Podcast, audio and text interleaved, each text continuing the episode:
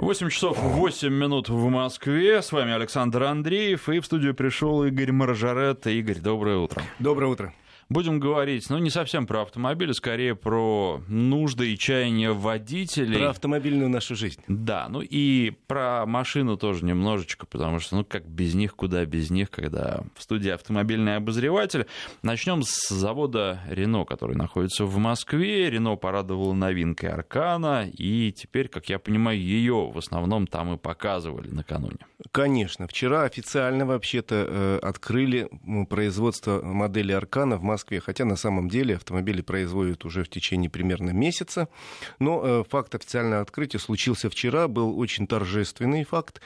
Э, открывали производство э, и наши чиновники, и Рено, чиновники от Рено, для которых это тоже важнейшее события. От российской стороны был мэр Москвы Сергей Собянин, министр промышленности и торговли Денис Мантуров. От французской стороны э, Тьерри Баларе, это новый генеральный директор группы «Рено», человек, который пришел э, относительно недавно, но до этого он руководил крупнейшей в мире шинной компанией. Э, и для французов, как сказали они, и для российской стороны это важнейшее событие потому что автомобиль Renault Arcana это такой совершенно новый проект, созданный в первую очередь для российского рынка при участии э, научно-технического центра, который работает у нас в рамках компании Renault в России. Автомобиль создан на платформе э, известных у нас моделей э, Duster и Captur, но платформа доработанная, она удлиненная и совершенно новая для бюджетного автомобиля форма кузова. Это купе-кроссовер, так называемый. С одной стороны, автомобиль внешне выглядит как купе, но при этом совершеннейший внедорожник, 205 мм дорожный просвет, возможность полного привода, в целом ряде модификаций есть полный привод. И до этого у нас из относительно бюджетных автомобилей к классу купе-кроссовера относить можно было разве что Mitsubishi Eclipse Cross, но э, тот автомобиль, поскольку японской сборки значительно дороже, где-то миллион семьсот самая нижняя планка, а э, Рено Аркана стартует до 990 тысяч рублей. Ну, Там полтора миллиона верхняя планка. Полтора миллиона верхняя. Автомобиль очень красивый, интересный с технической точки зрения. И э, сначала я скажу пару слов об открытии, а ты меня поддержи, потому что я слышал, что ты как раз сейчас на Аркане ну, ездишь. Да, я вот сегодня как раз этот автомобиль уже сдаю, возвращаю в пресс-парк. Я неделю на нем проездил, больше тысячи километров. В общем, есть что сказать. Да, а я пару слов о вчерашнем событии. И французы э, тоже очень большое э, значение этому событию придают, потому что планируется, что Аркана, созданная и которая первоначально будет производиться только в Москве, будет активно продаваться не только в России, но и по странам СНГ, а может быть и дальше. У него очень приличные экспортные перспективы. В принципе, э, французы хотят посмотреть, как пойдет модель в России, и, соответственно, уже планируют продажи и в странах Латинской Америки, и по всей Азии. То есть планы очень большие. Вообще, надо сказать, что визит Тири Баларе это очень важное событие для России, в том смысле, что французы в очередной раз подтвердили, российский рынок для них является важнейшим. Он сказал, что вторым по значению в мире. Э, и, соответственно... Это ком... при том, что первый французский, естественно. Да, компания будет инвестировать и дальше в российский рынок. Кстати, я как-то не задумался об этом. На сегодняшний день, сказал господин Баларе, э, каждый 40% э, всех автомобилей, которые производятся в России, они производятся на заводах, принадлежащих компании Renault. Э, на компанию Renault работает сегодня непосредственно в России почти 60 тысяч человек. Э, и гораздо большее количество людей, э, порядка 400 тысяч, работает на то, чтобы создать комплектующие вообще в смежных отраслях. Но, правда, я потом понял, почему так много. Значит, Почему 40% автомобилей? Потому что компания Renault сегодня в России принадлежит три завода. Московский завод Renault, на котором я вчера был, питерский завод э, Nissan тоже входит в эту группу, и АвтоВАЗ. АвтоВАЗ, да, наш принадлежит, э, является частью группы Renault-Nissan. Ну и еще Ижевский автозавод, который входит в состав группы АвтоВАЗ. Вчера было очень красиво, как всегда были шары воздушные, э, руководители расписывались на капотах первых автомобилей, которые сошли с конвейера, но они уже не первые. Ну, в общем, ждем результатам продаж, в принципе, автомобиль должен пойти хорошо, учитывая его новизну, интереснейший дизайн, э, широкую гамму комплектаций, возможность передний привод, полный привод, два варианта двигателя, несколько вариантов коробок и э, цену. Хорошая цена. Ну вот что касается автомобиля, я должен сказать, что у меня, наверное, были, может быть, завышенные ожидания, но первое впечатление от машины, которую я увидел вживую, уже такую завершенную, потому что нам же ее по частям показывали, да, конечно. без салона мы ее увидели там. А вот у меня был такой, и э, вот есть э, фирменный красный цвет, в котором на всех фотографиях она фигурирует. Здесь э, машина такая коричневатая, я даже не знаю, вот э, что-то с отливом в серое. Не так она смотрится, надо сказать. И у меня сначала такая мысль, ну вот нет. И как-то в жизни она вроде поменьше на фоне других автомобилей, потому что тоже это всегда имеет значение. Одно дело, когда машина стоит одиноко где-нибудь на постаменте, другое дело, когда она просто в городе ее видишь. И, ну, вот не то, что теряется, но как-то впечатление было слегка смазано. Ну, потом я, э, в частности, в Плес на ней съездил, должен сказать, что обращают внимание даже вот на этот вариант в таком цвете. Люди смотрят, что это за машина. А был, кстати, момент, когда там 4 часа утра ехал по а, Приволжску, и одинокие гаишники стоят, которые, в принципе, должны любую машину тормозить. Ну, потому что вот явно они там стояли не просто так, и... а здесь они так вот посмотрели, взглядами проводили, но не стали останавливать, да, то есть для них это было удивительно, хотя, в принципе, могли бы, наверное, остановить, часто так делают, спросить, вот как, что, почему, потому что... Э, самое главное, скажи, салон для четверых человек вполне достаточный? Да, более чем, и э, я должен сказать, что вот э, с точки зрения, я думаю, что это потребители оценят, а, такого комфорта и потребительских качеств применительно именно к нашим дорогам. Автомобиль очень хорош, можно ездить и по ровному асфальту, и по неровному. Вот именно дорога в плес, там везде, как бы навигатор не строил маршрут, я думаю, что там везде будет это указание на пути есть неровная дорога, и машина прекрасно глотает все эти неровности. Поэтому, причем э, большими, максимально большими дисками, потому что, естественно, тестовые машины, они сейчас все в максимальной комплектации, никаких проблем, в общем, комфортно, и там э, туда ехать получилось 7 часов за счет пробок московских, вот этих вот пятничных, вот, обратно существенно быстрее удалось добраться, тем не менее, спина не устает, э, кресла хорошие, и, надо сказать, вот французы, когда выпускали другие новинки свои, которые тоже были хитами, гремели у нас, все, они ведь а, были не без каких-то серьезных недочетов с точки зрения эргономики. Вот здесь в Аркане... Ну да, удобство водителей и пассажиров. Таких недочетов каких-то очевидных нет. То есть понятно, что люди разные, кто-то к чему-то, наверное, придерется, кому-то что-то не понравится, но вот прям чтобы были какие-то огрехи, чтобы можно было кричать э, на всю страну, и в барабан. Что, что же они сделали, нет.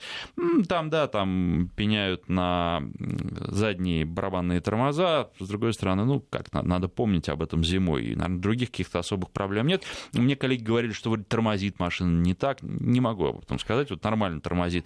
Вот, уровень комфорта меня порадовал, и в целом, в общем, автомобиль интересный. А что касается мелких недочетов, то, э, собственно, французы говорят, что автомобиль только вышел на рынок, мы по ходу действий, конечно, э, будем решать те небольшие проблемы, которые э, сразу обозначились. Вообще интересный автомобиль. Я следующий в очереди. Э, с удовольствием поезжу, а мы переходим, наверное, к другим новостям.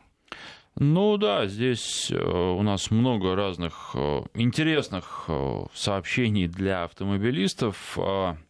Среди прочего, ну, можно просто, наверное, коротко сформулировать, что президент Владимир Путин поручил усилить э, безопасность движения, принять меры, причем здесь все четко и конкретно расписано, что, когда и как должно быть сделано, ну и, наверное, отвечать те, кто не сделает, если такие будут, э, тоже будут э, совершенно четко и быстро. Ну и та тема, которая волнует очень многих, это дорожные камеры.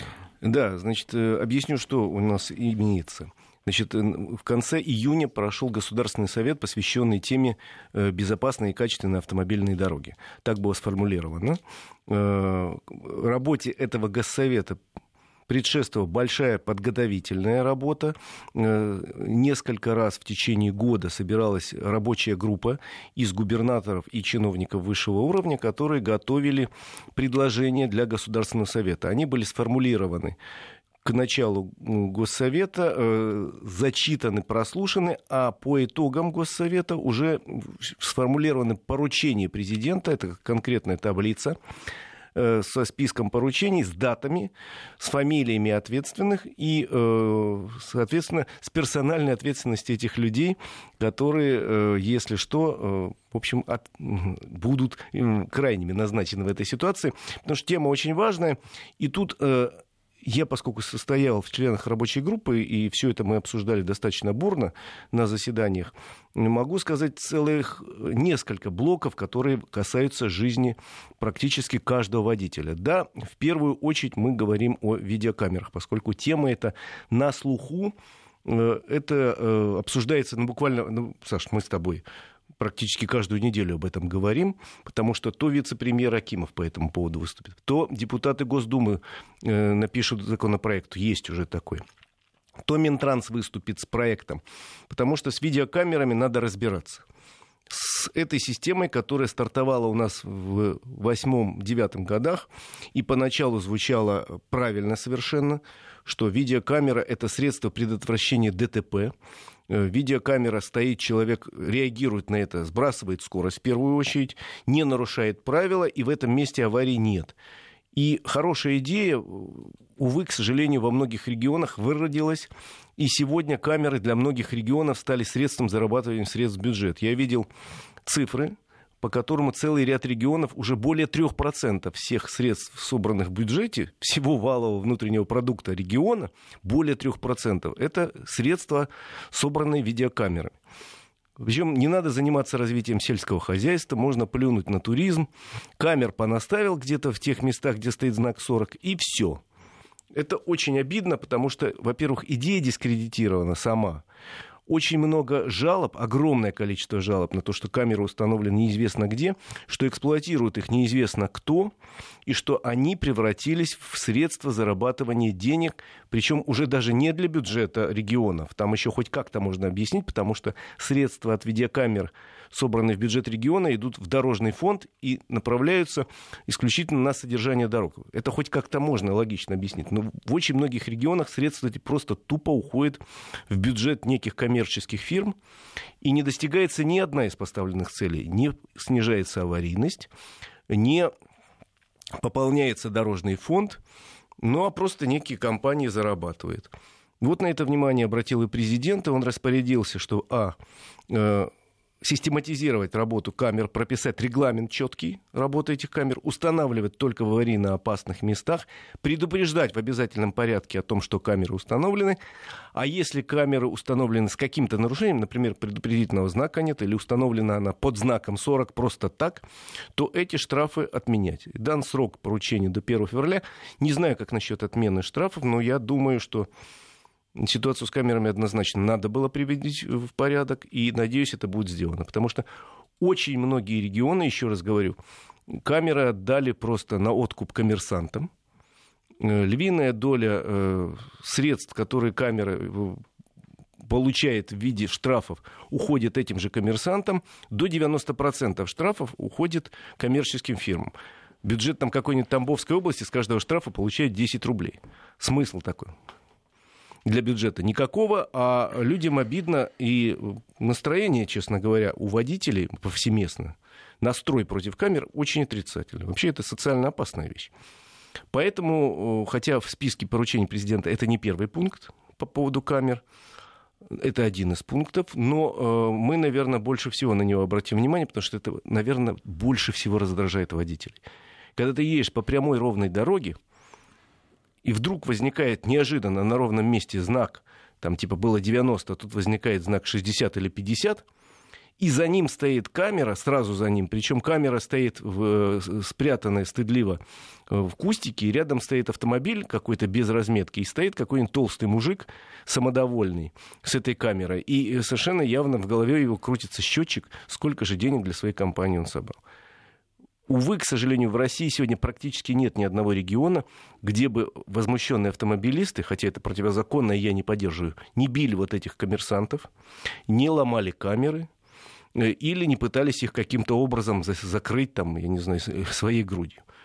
То есть понятно, что надо было вмешаться в ситуацию. Я надеюсь, вмешательство президента приведет к тому, что появится хотя бы четкий регламент, во-первых, где ставить камеры, как ставить камеры, кто отвечает, какие документы должны быть у установщиков камеры, как ставить знак предупреждающий. И, соответственно, контроль за этим должен быть жесточайшим. Президент сказал, что те штрафы, которые хотя бы с каким-то нарушением выписаны этими камерами, отменять однозначно. Надеюсь, так оно и будет. Согласен?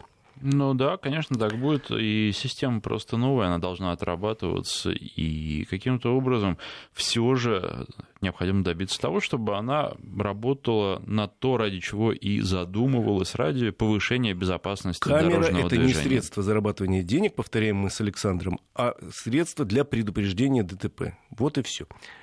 По другим поручениям я сейчас пройду тезисно, объясняя, что к чему. Значит, до 1 декабря должна быть создана новая информационная база данных о гражданах, имеющих медицинские противопоказания или ограничения э, по вождению автомобиля. Но эта история ведь известная, потому История мы помним, очень как долгая. прокуратура занималась поиском водителей, которые были незаконно допущены к управлению транспортными средствами, если формальным языком говорить, находили точечно, вылавливали. Сейчас уже не потребуется это. Я надеюсь, потому что это уже не первое поручение президента по этому поводу. Предыдущему уже лет пять. Минздраву было поручено создать такую базу и открыть доступ к этой базе не к медицинским, э, собственно, описанием болезни, а к фамилиям для определенных сотрудников ГИБДД. Ведь как вот я в Германии, например, изучал систему, как у них получают права. Ты хочешь получить права, ты идешь первым делом в полицию, пишешь заявление, и полицейский в отделении полиции по базе данных, куда он допущен, проверяет, не состоишь ли ты где-то на учете как наркоман, как алкоголик, нету ли у тебя эпилепсии в тяжелой форме и так далее. Ну, целый ряд заболеваний, которые не позволяют человеку сесть за руль. И после того он ставит печать и говорит, иди в автошколу. Вот нечто подобное нужно у нас. Минздрав очень долго сопротивлялся и говорил, что это допуск к личным данным, хотя я не согласен, тут же не, расп... не рассказывают, какая степень болезни у человека. Просто говорят, что он стоит в базе и лечится там, от некоторых психических заболеваний. Значит, нельзя ему учиться и получать право. Вот такая база должна быть создана к 1 декабря, и сотрудники ГИБДД, определенные сотрудники, не все, определенно должны к этой базе иметь доступ. Ну, еще раз говорю, посмотрите, там, Иванов, так, чист. Там, Васильев, так, ага, он стоит в какой-то базе, значит, поставим крестик, надо проверить дополнительно, можно, нельзя. Ну, вот это, это вот такое предложение. Если оно случится, это хорошо, и э, я буду считать, что это правильно, потому что так во всем мире. Никакого раскрытия врачебной тайны и личных данных тут нету. Просто нельзя допускать к управлению человека, у которого, еще раз говорю, ну, условно говоря, тяжелая форма эпилепсии. Все может случиться. Дальше. Очень важное поручение, которое касается иностранных граждан. На рабочей группе Госсовета об этом много говорили. По стране ездит довольно много автомобилей э, с иностранными номерами, въезжает, выезжает. Но так получилось, что эти граждане очень э, радостно и весело, понимая, как у нас устроена система, и что в камере, э, даже камера, если зафиксирует их нарушение, в базе данных их нет, и они могут превышать скорость. Некоторые считают, что можно парковаться где угодно поперек. Но это ведь не только наша проблема. Такие же проблемы существуют и в Европе. Конечно. Конечно, но в Европе э, там они все-таки европейскую общую базу данных имеют. Нет, ну, конечно, машины из Евросоюза, там не важно, из какой они страны. А вот если они приезжают откуда-то с территории не Европейского Ты знаешь, Союза... как, например, там... решают сейчас во временном порядке эту проблему в Беларуси? Я, по-моему, рассказывал там э, наши номера не читаются. В смысле, читаются, регистрируются нарушения, но база данных у нас не бьется с Беларусью. И поэтому некоторые россияне считают, что можно прекрасным белорусским дорогам разогнаться, превысить скорость и проехать где-то там э, населенный пункт на скорости 100 километров. Ну, какая разница? Все равно не видно. Видно. Белорусы придумали следующую практику. Они на основных трассах, например, Москва, Брест, ставят два больших поста ГАИ у них стоит, и в Бресте, и на границе Смоленской области. И все данные стекаются в компьютер. И если автомобиль где-то на территории Беларуси нарушил допустим, сильно скоростной режим, его тут же останавливают под Смоленском, причем там висит табло, написано автомобиль номер такой-то, остановись заранее, э, прижмитесь вправо, стоят сотрудники э, белорусской милиции дорожной, останавливают, заводят в пост и показывают все нарушения, и просят немедленно оплатить, либо задерживает и права, и автомобиль. Я, мне рассказывали про человека, который бился в истерике в таком пункте, мне приятель видел, у него насчитали штраф за проезд по Беларуси, он проехал за 400 тысяч рублей. Э, так хорошо проехал.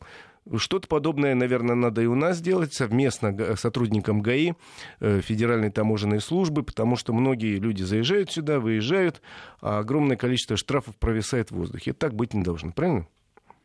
Да, безусловно.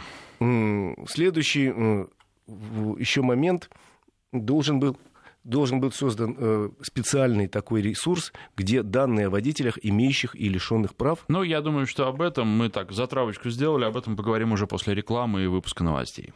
8 часов 35 минут в Москве, в студии Игорь Маржарет и Александр Андреев. Продолжаем. И, в общем, создание баз данных разнообразных для нас сейчас становится э, важным, актуальным, и это часть жизни, которая позволяет информацию систематизировать, использовать и решать те проблемы, которые казались неразрешимыми еще там ну, лет 20-30 назад совершенно точно. Так вот, одно из поручений президента по итогам Госсовета по безопасным дорогам – это создание баз данных э, людей, которые имеют права или э, временно не имеют. Объясню, что к чему. Очень, к сожалению, часто мы слышим, особенно в СМИ, о том, что вот в автомобиле каршеринга находился за рулем человек, у которого нет прав, или он был этих э, прав лишен в какое-то время. Так вот, речь идет о том, что достаточно быстро, до 1 февраля следующего года, должен быть создан некий ресурс. Опять же, это не доступ к личным данным, это ресурс, которым ему э, могут и будут иметь право получать компании каршеринговые или компании, которые занимаются наймом водителей на профессиональной основе. Они должны иметь возможность проверить, действительно ли этот Иванов или Сидоров имеет права и имеет право сесть за руль автомобиля. Причем сделать это достаточно быстро. Еще раз говорю, это не доступ к личным данным, это вопрос «да-нет».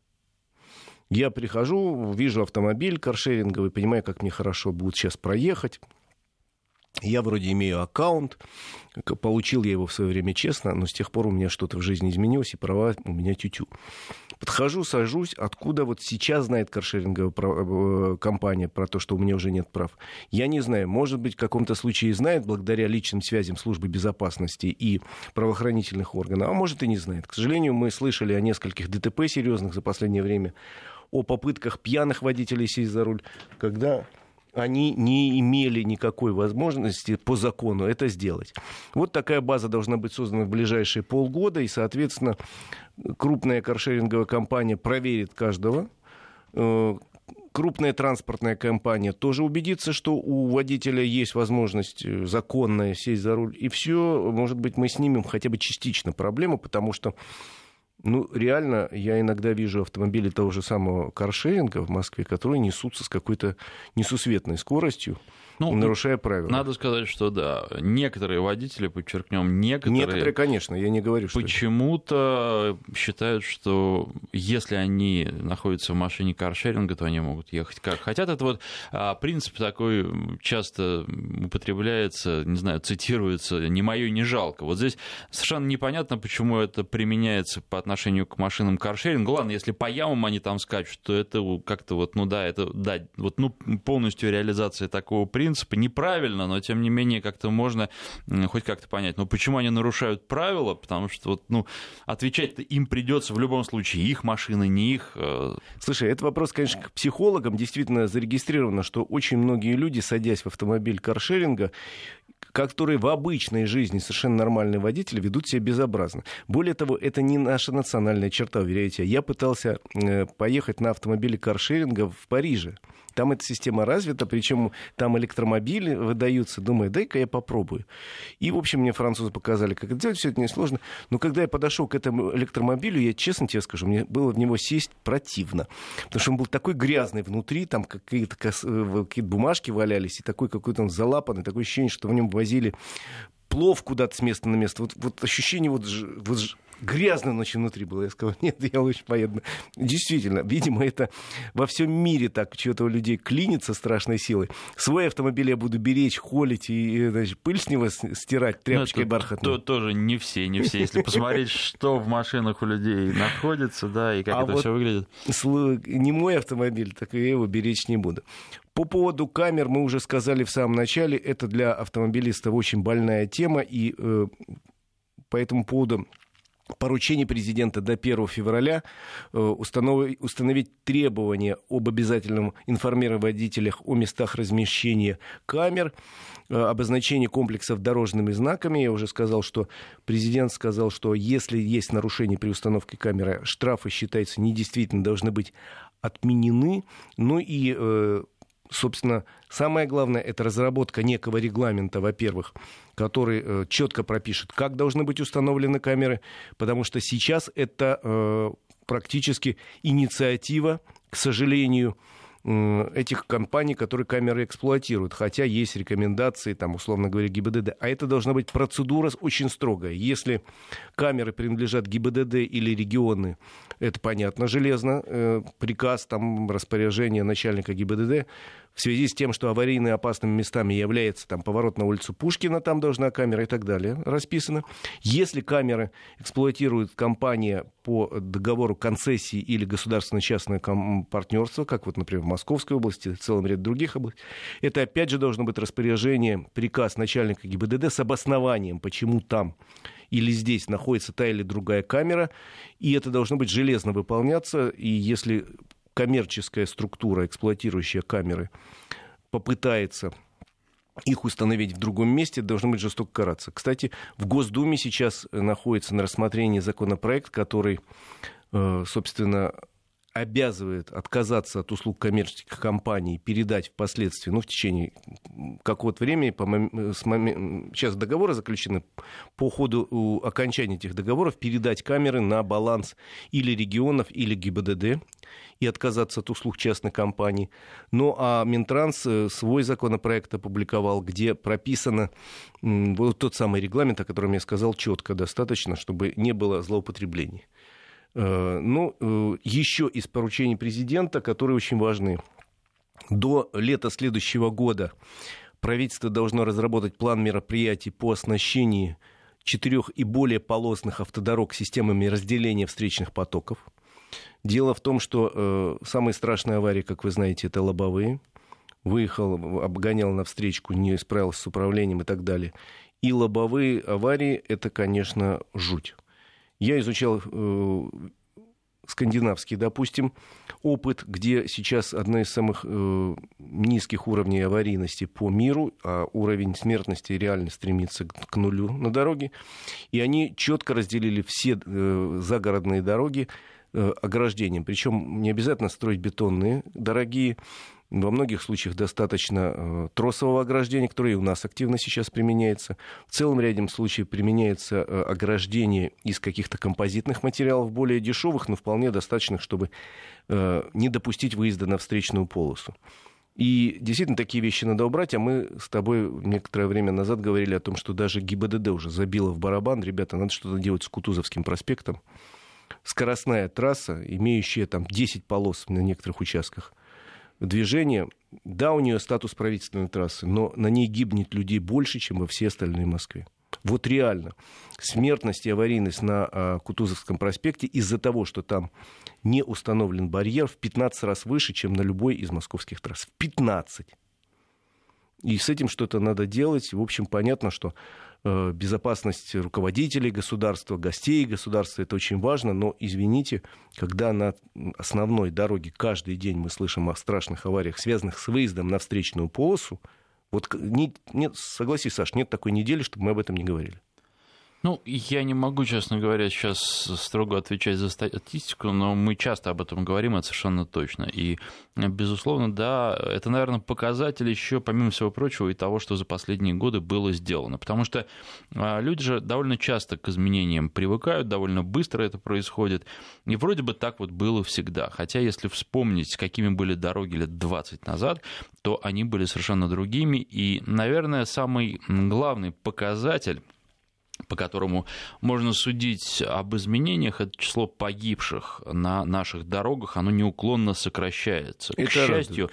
но при этом надо говорить, что, а, к сожалению, число погибших на наших дорогах ежегодно это пока а, по-прежнему большой показатель, и нам есть еще над чем работать, и работать еще придется много и долго. 20 лет назад у нас на дорогах, 15 э, лет назад на дорогах гибло до 36 тысяч человек ежегодно. Сейчас эта цифра сократилась вдвое, до 18 тысяч. Но это очень много, действительно, и надо очень много работать. Тем более, что поставлена цель до 2024 года сократить смертность на дорогах в три раза, а к 30 году стремиться уже к нулю. Получится это нет, но стремиться к этому надо, безусловно. Поэтому правительству до конца этого года поручен, президент поручил разработать новую программу по обеспечению безопасности движения до 30 года, вот с этой самой целью ноль. И эта программа должна вступить в действие. Ну и есть еще один блок поручений э, президента правительству. Они касаются дорог дорожного строительства. Это должна быть разработана программа до конца этого года по реконструкции и капремонту ветхих аварийных мостов. Увы, у нас их довольно много в стране. Э, названа цифра в 3000 которые надо срочно отремонтировать. Э, кстати, тут еще вопрос встает параллельный другой, который не поднимали на Госсовете. Многие мосты эм, может, послужили бы еще дольше, но не выдерживают, потому что перевозчики допускают дикий перегруз автомобилей, пускают их по обходным дорогам, чтобы не платить. И в результате у нас в прошлом году несколько мостов просто упали из-за того, что там появлялся появлялась какая-то фура, перегруженная в три раза от стандарта. И старые мосты держались до последнего, но не удержались. Помнишь, в Приморье такой случай был, в европейской части России несколько. Ну и еще одно поручение очень важное, связано с освещением дорог. Многие регионы на Госсовете жаловались, что они просто по деньгам не тянут освещение или всех дорог, или хотя бы аварийно опасных мест, или хотя бы каких-то перекрестков, потому что очень дорогое Э, дорогая электроэнергия, и президент распорядился э, ночной тариф разработать специальный для освещения дорог, льготный, чтобы во многих регионах сумели организовать освещение, я говорю, хотя бы аварийно опасных участков или перекрестков, или каких-то развязок. Потому что, ну, ну, как классно ехать, условно говоря, по новой трассе там, на Калугу. Я ездил тут недавно. Она вся освещена. И это отлично. Э, или по новым участкам трассы на Питер. Они освещены все полностью. И когда едешь по какой-то другой дороге, где нету ни одного фонаря, в общем, ночью это действительно страшновато. Это важный вопрос. То есть, в общем, целый блок поручений президента. Я надеюсь, что контроль за выполнением будет достаточно жестким, и э, выполнение этих пунктов приведет, ну, как минимум, сокращению числу погибших и раненых на дорогах, а как максимум еще к тому, что мы меньше будем с тобой ругаться, жаловаться и говорить там по поводу камер, и люди нам звонить будут по поводу камер, которые совершенно э, не в тех местах стоят и вызывают только злость, только оторопь, ну что, ну вот а зачем? Понимаешь, люди просто тупо зарабатывают деньги э, здесь на дороге. Знаешь, раньше человек стоял с кистенем, а теперь стоит с камерой, которая смысл только, только вот дополнительный побор такой. Многие воспринимают сейчас камеру как дополнительную плату за проезд, хотя это ну, с другой стороны, вот здесь слушатели пишут о том, что не пробовали ли люди, которые жалуются на камеры, ездить просто соблюдая правила дорожного движения. На самом деле, тут очень много вопросов возникает. Конечно, нашу систему нужно отлаживать, нужно строить и отбойники, и вот эти вот разделительные зоны, безусловно.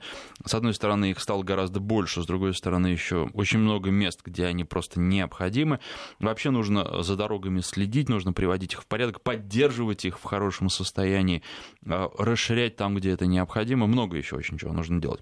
И есть такая проблема, например, как сезонность у нас ярко выраженная, когда на одной дороге 90 км в час, к примеру, летом это мало, а зимой это много. И вот что с этим делать, пока вообще не решили, потому что, конечно, должны быть, наверное, какие-то знаки, а, которые будут учитывать а, погодные условия, которые Слушай, очень могут быть разными. На скоростных дорогах уже сегодня такая практика есть. На трассе М11 есть такая практика, на трассе М4 Дон, когда стоят табло переменной информации, и там, э, если э, зимой скорость сокращается, скажем, летом 110, зимой 90, Э, более того, летом, если дождь, тоже может быть скорость сокращена до 90. Просто таких знаков еще не очень много, но я думаю, что на скоростных дорогах они будут в достаточном количестве. На остальных тоже надо поднимать эту тему, потому что это очень важно. А по поводу камер и того, что не надо нарушать, вот я тебе честно могу сказать, что у меня штрафов минимум. Но все-таки один-два штрафа маленьких в год я получаю, хотя стараюсь везде соблюдать правила и отношу себя к водителям очень спокойным. Ну вот один я получил не так давно, но как-то сильно не понял, за что, за превышение скорости, а потом вдруг обнаружил, и была масса жалоб. Оказывается, на шоссе, по которому я въезжаю с дачи в Москву, поставили знак, что город начинается не у Московской кольцевой, а примерно в полукилометре от МКАДа. Поставили знак «Город, Москва». Поставили справа незаметной белой табличкой, она не бросалась в глаза. И я по привычке 110 км в час на шоссе разрешено. Подъезжая, начинаю сбрасывать скорость примерно в километре от Московской кольцевой. Подъезжая, как обычно, на где-то скорости меньше 80 км уже к Москве, но, оказывается, в полукилометре уже надо было 60 вот с какого перепуга знак там появился? Правда, было очень много жалоб, и буквально через там, две недели появилось несколько знаков 60, 60, 60, и вроде нарушение... Но я успел свои получить 500 рублей за превышение скорости в полкилометра от МКАДа. Да, я ехал 82 км в час.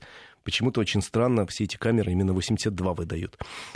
Ну и вот тут еще э, важный момент, наверное, о котором стоит сказать, что э, в Скандинавии, помимо всего прочего, такой э, аварийности низкой и такой смертности на дорогах низкой добились за счет э, жесткого регулирования, за счет жесткого наказания тех водителей, которые правила нарушают. И мы тоже неизбежно к этому придем.